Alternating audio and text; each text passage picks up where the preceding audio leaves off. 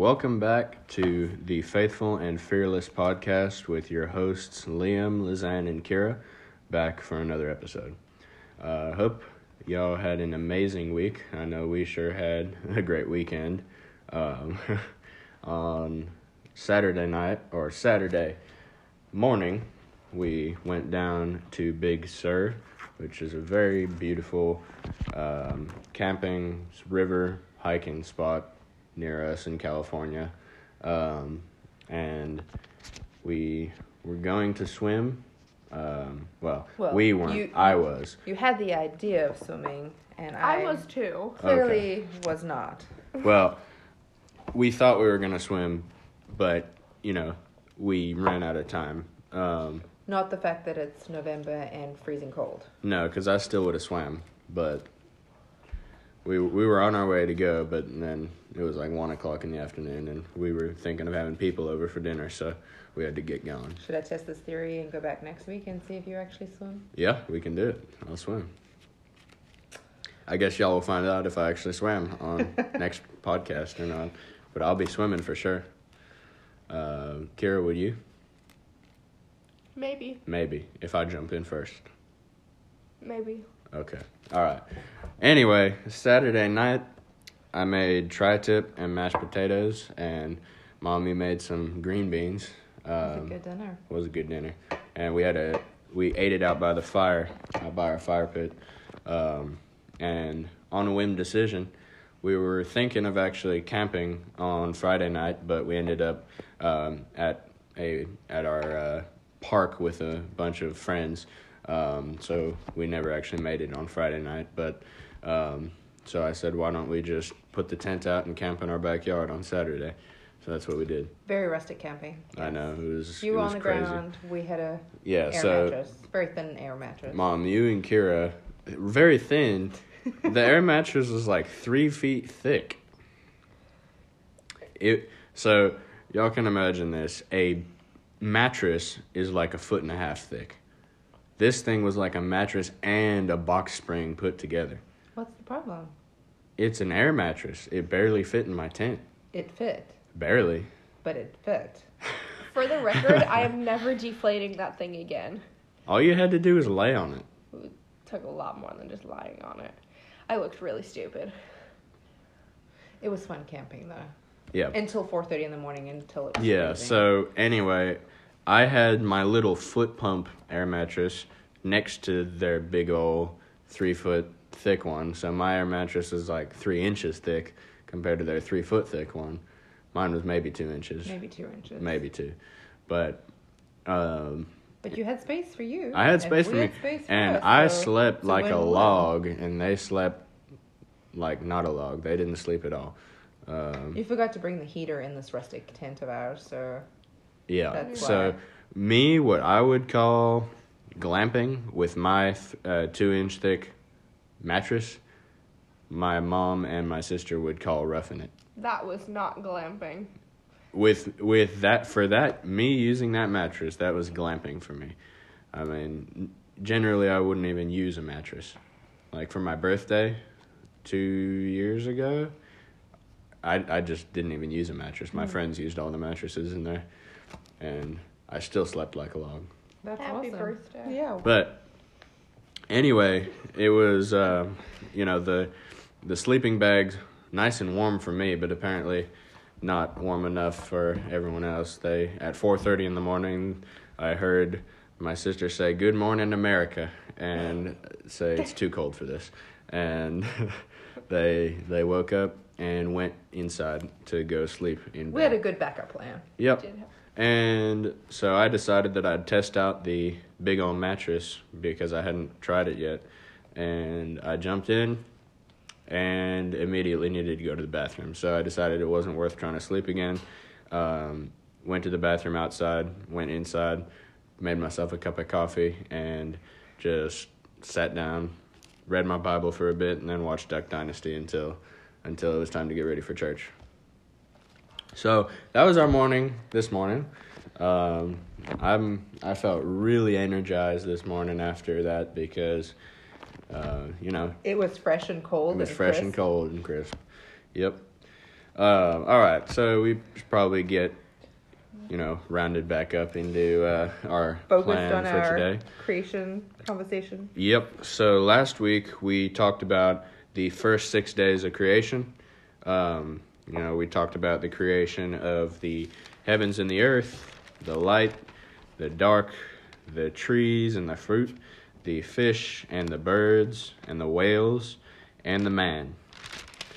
In this next chapter, well, let's see. So, um, I'm going to read um, verses 1 through 14, and Mom, you can read 15 through 25 to finish off the chapter. All right, so we're still in the KJV version here. Um, so, chapter 2, verse 1. Thus the heavens and the earth were finished, and all the host of them. And on the seventh day God ended his work which he had made, and he rested on the seventh day from all his work which he had made. And God blessed the seventh day and sanctified it, because that in it he had rested from all his work which God created and made. These are the generations of the heavens and the earth where they were created, in the day that the Lord God made the earth and the heavens. And every plant of the field before it was in the earth, and every herb of the field before it grew. For the Lord God had not caused it to rain upon the earth, and there was not a man to till the ground. But there went up a mist from the earth, and watered the whole face of the ground. And the Lord formed a man of the dust of the ground, and he breathed into his nostrils, and the breath of life. And man became a living soul. And the Lord God planted a garden in eastward in Eden, and there he put a man, he put the man whom he had formed. And out of the ground made the Lord God to grow every tree that is pleasant to the sight, and good for food, the tree of life also in the midst of the garden, and the tree of the knowledge of good and evil.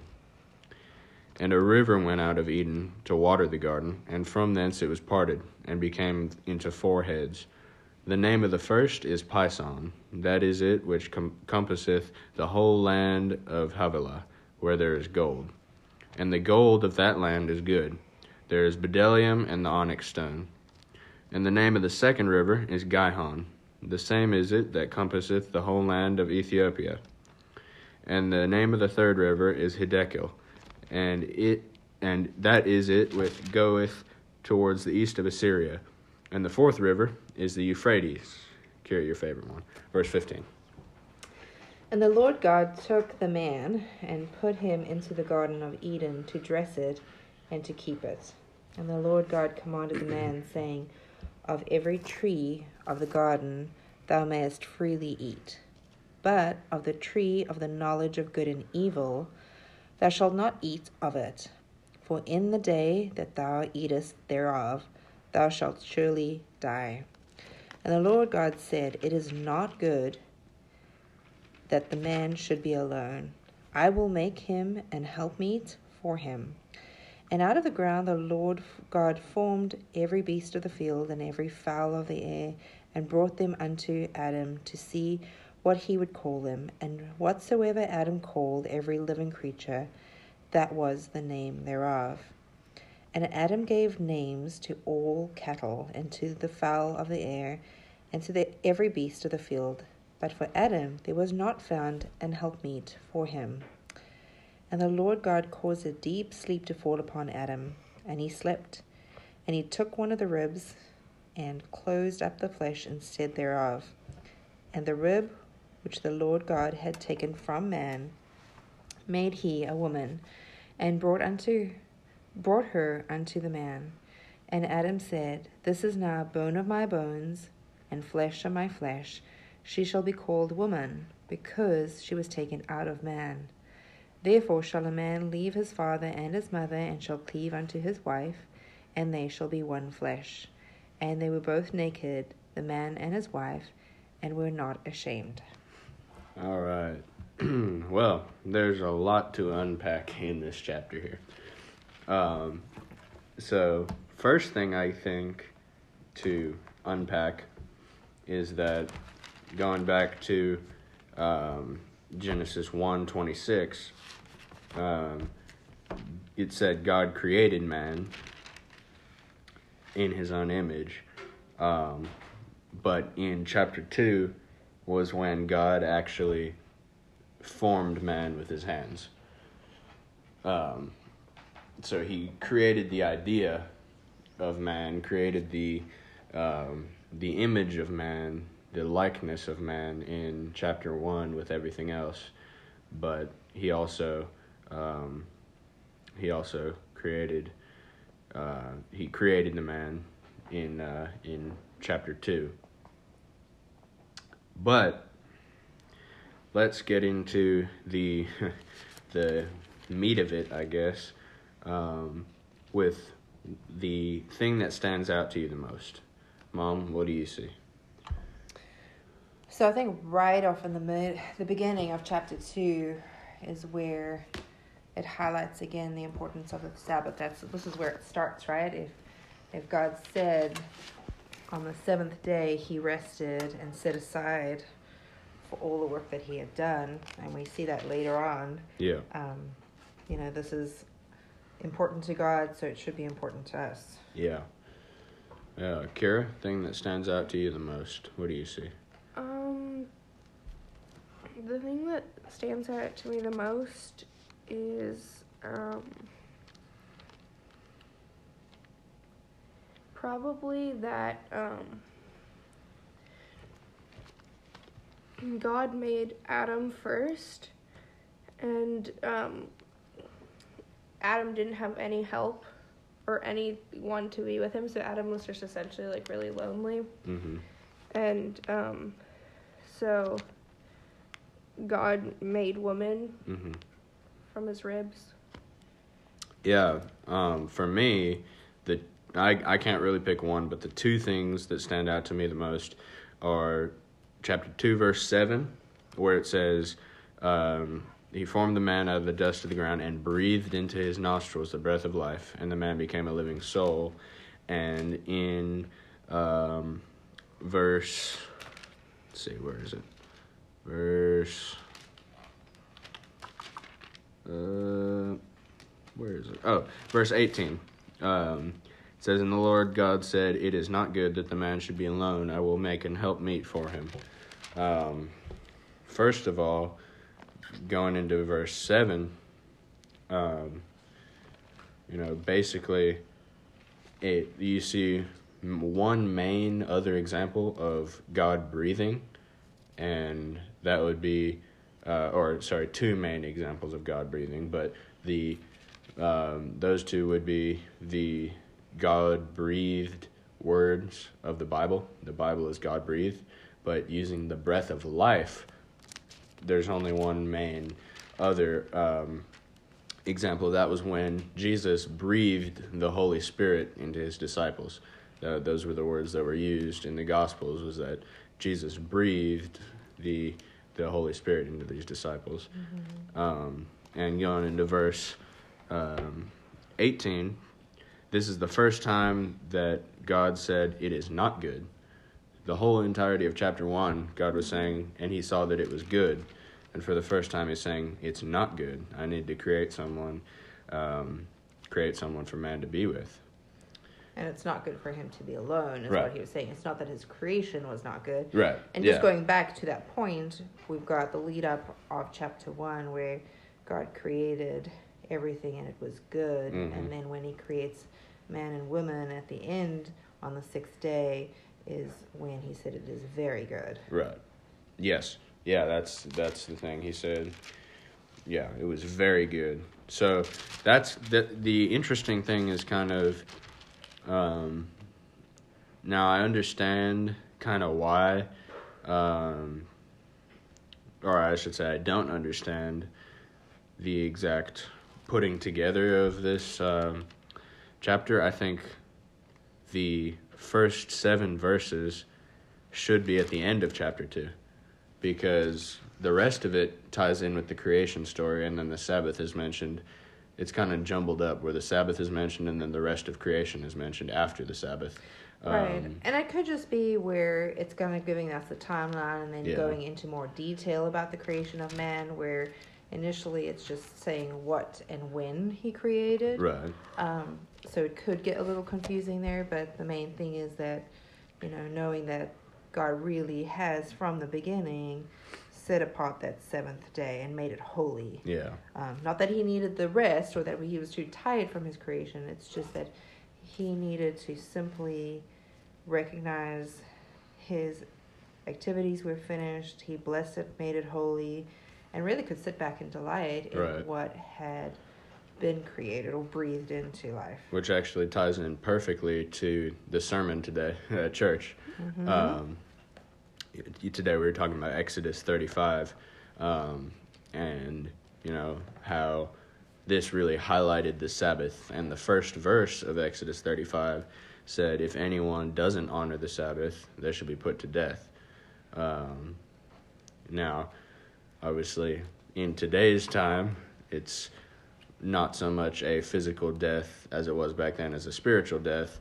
Um, you know, today the Sabbath is not a day where you're literally meant to um, not do anything on the Sabbath. You know, you, you, you can still work on Sunday. You can still, I mean, back in the back in Jewish days, if you even using modern terms, ripped your toilet paper on the Sabbath, the Jewish leaders would come and hurt you. Um, someone once described it to me that people would, if if modern day people followed it that extremely, they would pre-rip their toilet paper, pre-cook their meals, pre-do everything the day before, so that they didn't have to work. And you're supposed to have a limited number of steps, and you weren't supposed to leave the house um, on the Sabbath day because that was too much work. Uh, so obviously today, we're so not. you don't wear your Fitbit.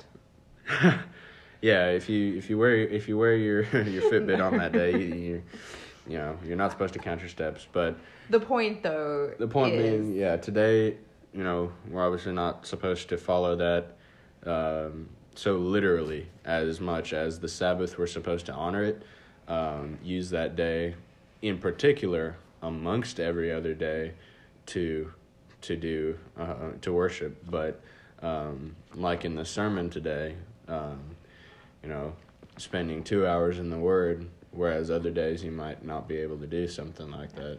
And it may Um, not, for everybody, just their lifestyle. Pastors work on a Sunday, people work on a Sunday. It might be part of their ministry or role, but setting a day aside more than others Right. to really highlight the the rhythm of of setting yourself apart, Yeah. really spending that time, yearning, wanting to be with the Lord. Um, Yeah. and it just creates a, a heart uh, willing to want to be with him.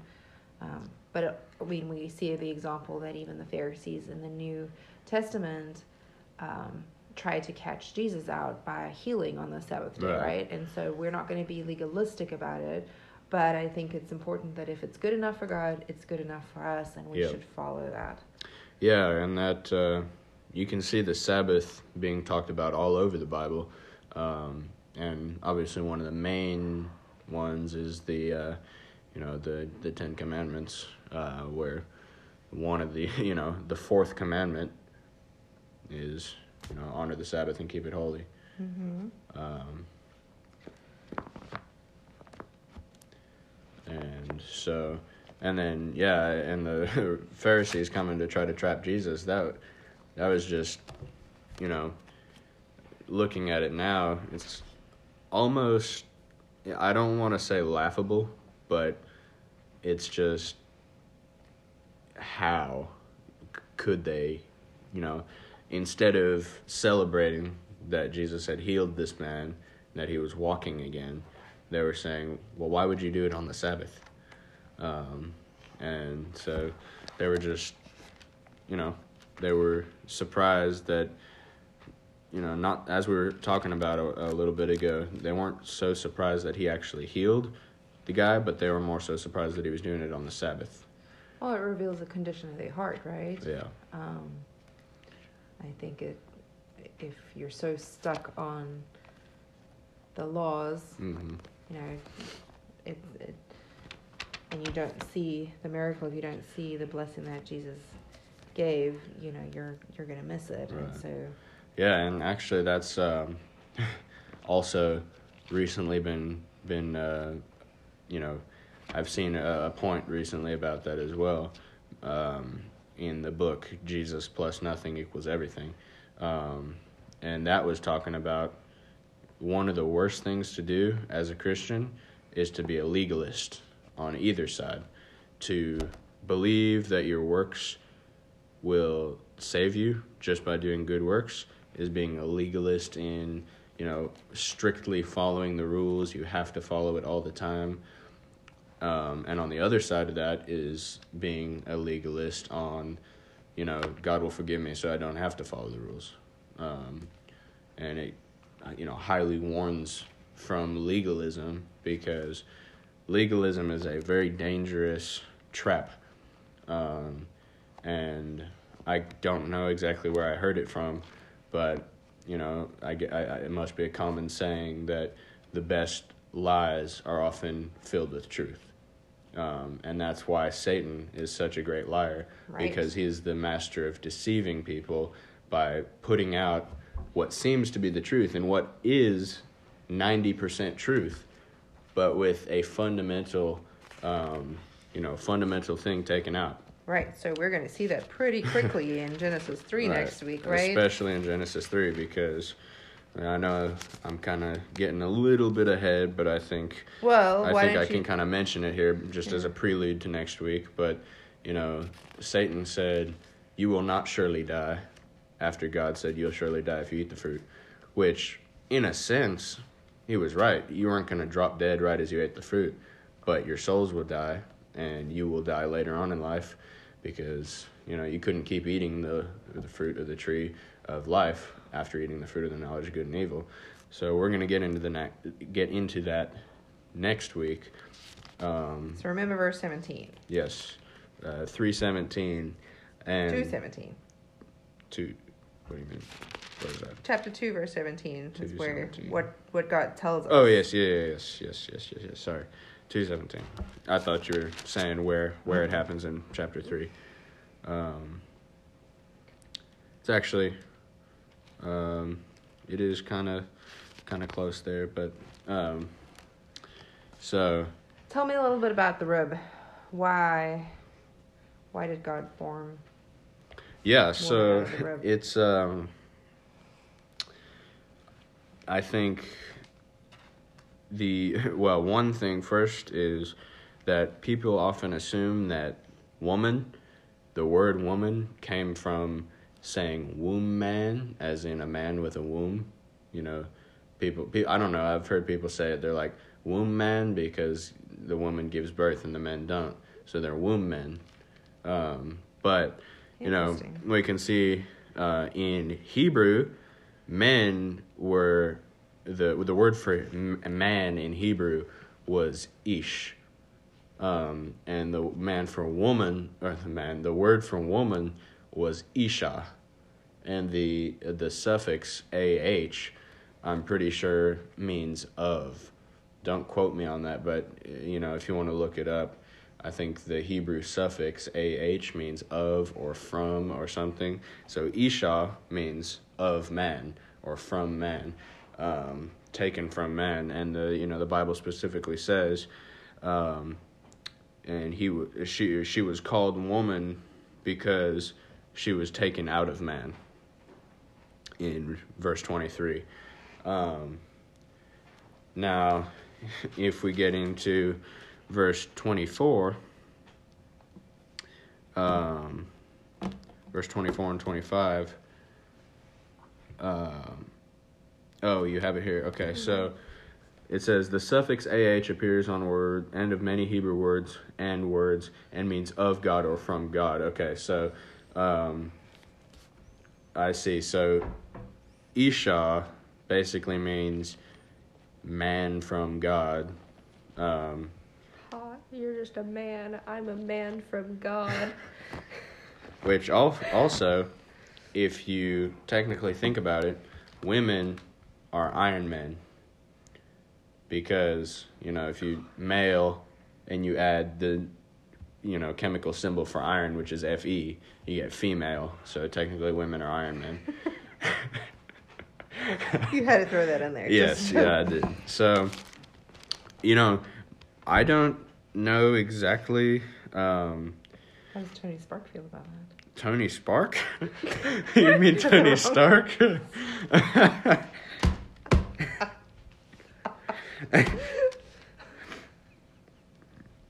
oh, that's funny. So you you asked me why she was taken from his rib. Um, so I think, you know, that's why I said going into verse 24 where it says therefore therefore shall a man leave his father and his mother and shall cleave unto his wife and they shall be one flesh. Cleave is a word that means join or stick to um, very strong, a, a strong verb.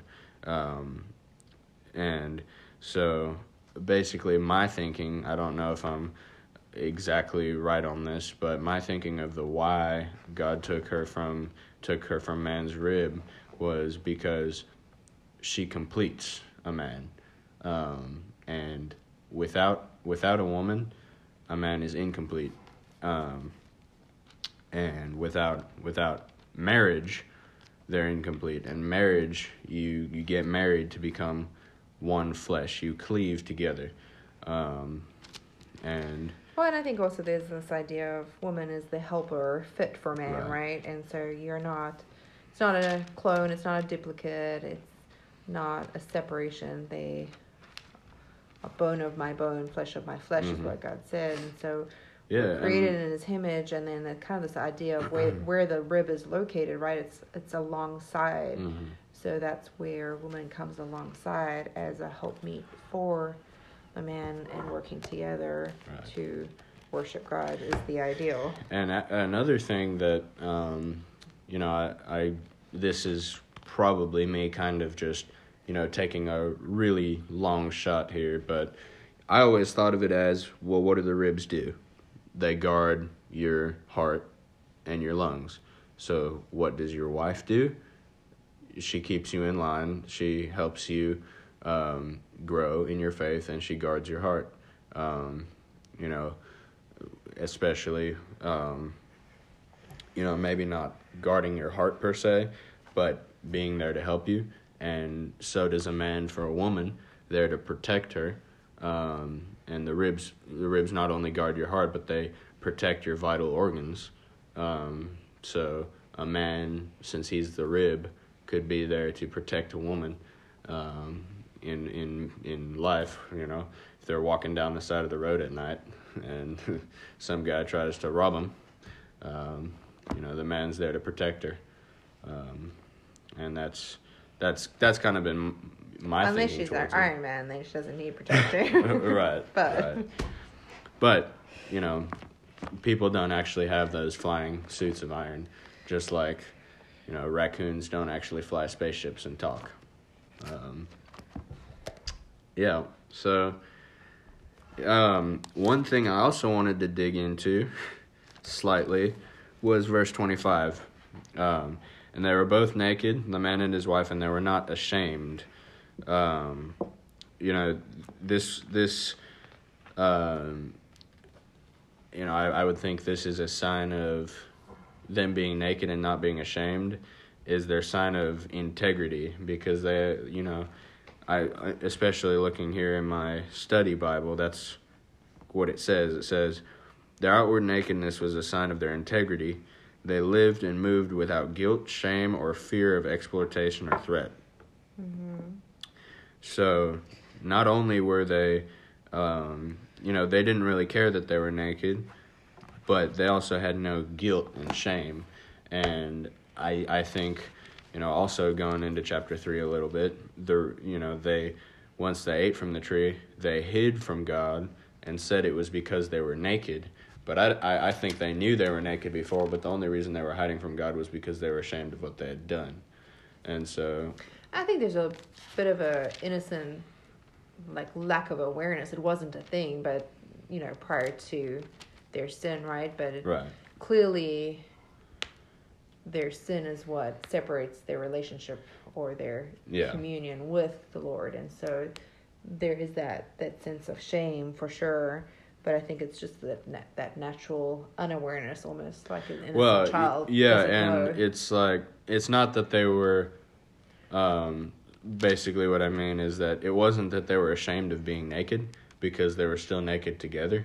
They were hiding together, but they were just ashamed of being with God because their bond was broken uh, because of sin, like you said, um, and just that you know they couldn't have that closeness.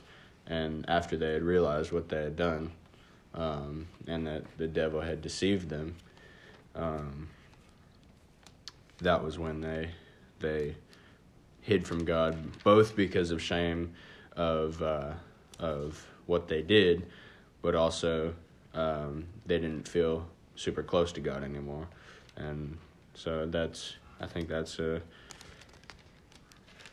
it could go both ways too, but I don't think they were, you know, specifically hiding from God just because they were naked because they knew they were naked beforehand, Mm-hmm. but they were just not ashamed of it before um, than they were later on because they'd lost their integrity. They had they'd done a dishonest thing and were were guilty Mm-hmm. uh, guilty of it. Yeah, and I guess, you know, obviously they had the knowledge now and they knew, right? Yeah. They knew Yeah. the difference. Um, yeah, it was, um, you know, just like uh, what the devil did to them, because in that he did tell the truth. You know, going back to the best lies have truth in them. Um, you know, the devil told them they would have the, you know, they would be like God. They would, they would be able to tell um, everything that God knew and in a in a in a way he was right and he was telling the truth. But uh, i mean it is easier to get people to believe you if you tell 90% truths or have truths um, just a fundamental uh, fundamental thing left out. Yes, i mean especially i mean especially false doctrines of today.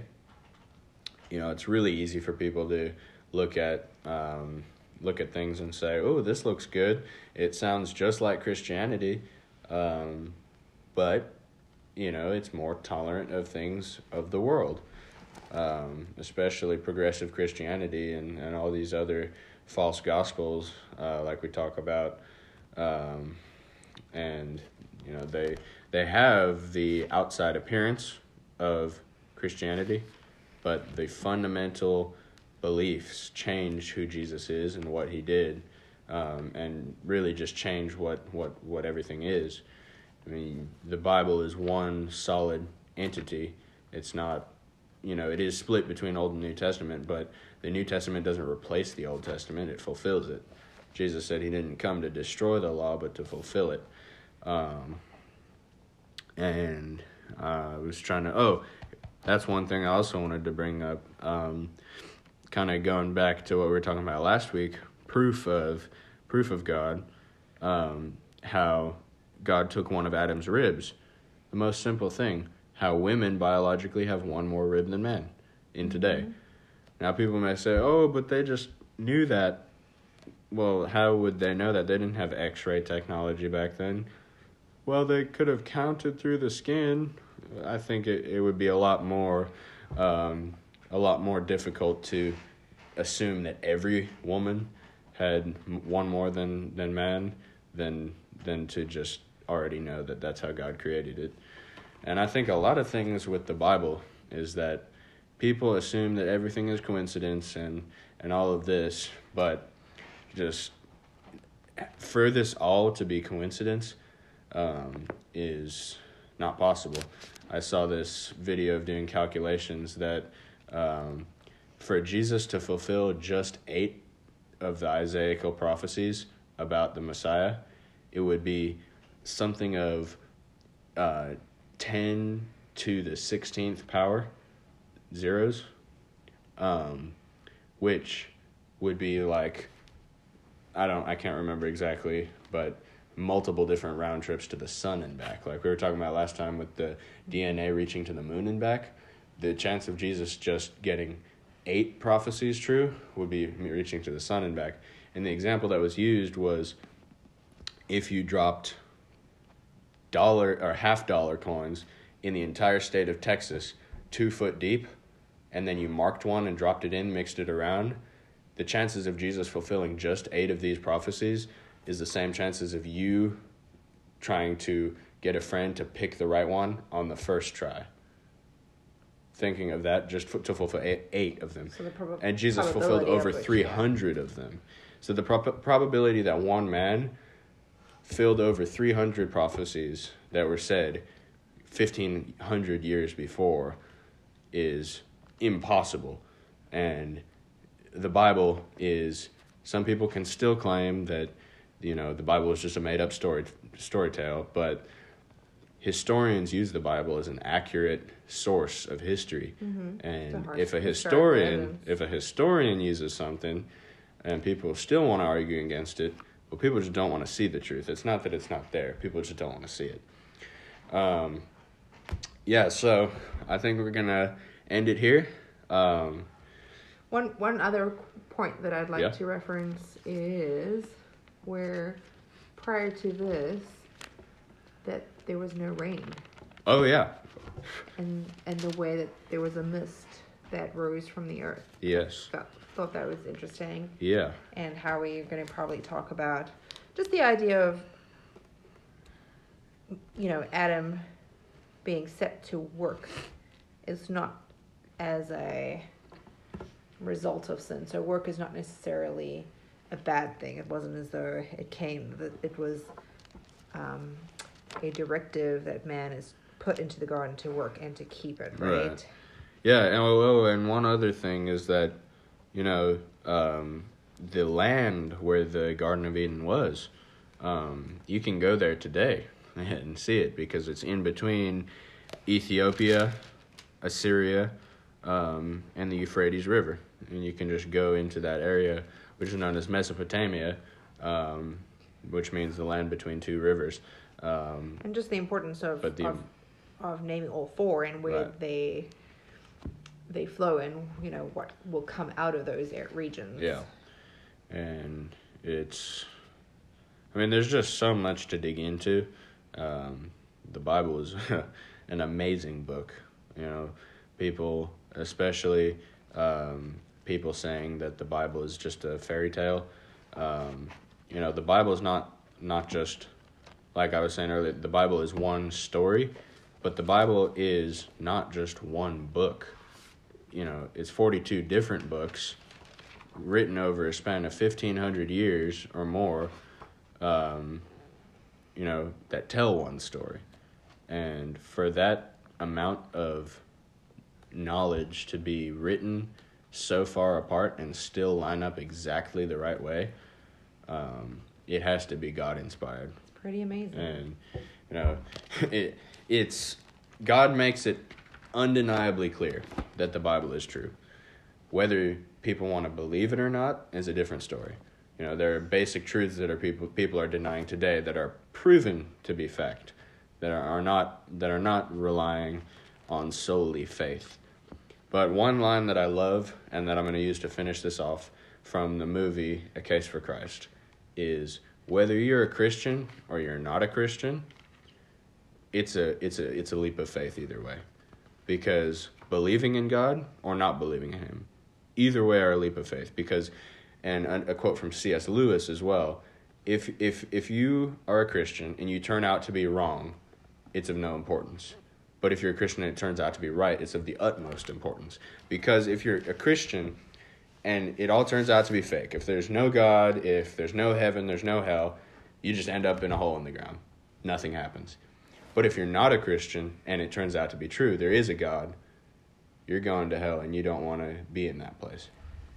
And either way it's a leap of faith because if you want to make that decision to be called crazy by the world um, and possibly end up with a savior versus loving the world everyone loving you and possibly ending up in hell which one would you want to take? Uh, another uh, got i just keep thinking of new things but this is going to be my last i promise you know some people say you know the saying one foot in heaven one foot in hell there's no such thing as that really you got one foot in hell and your other foot on a banana peel and one day you're going to slip So we'll. Uh, yeah, you can't be hot. you can't be half half. You're either half-half, fully right? committed to God, you're fully committed to Hot Jesus. You can't be lukewarm because God said, if you are lukewarm, He will spit you out of His mouth. Yeah. All right. So I hope everyone enjoyed this episode.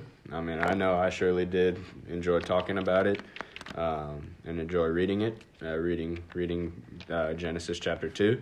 Uh, so we'll see y'all next week for Genesis chapter three. Um, you know, we'll be recording episodes hopefully every Sunday, God willing. Um, but yeah, uh, we will see y'all in the next episode. So have a great rest of your day, evening, morning, whenever you're listening. Um, and yeah, we'll see you later. Bye, everyone. Bye.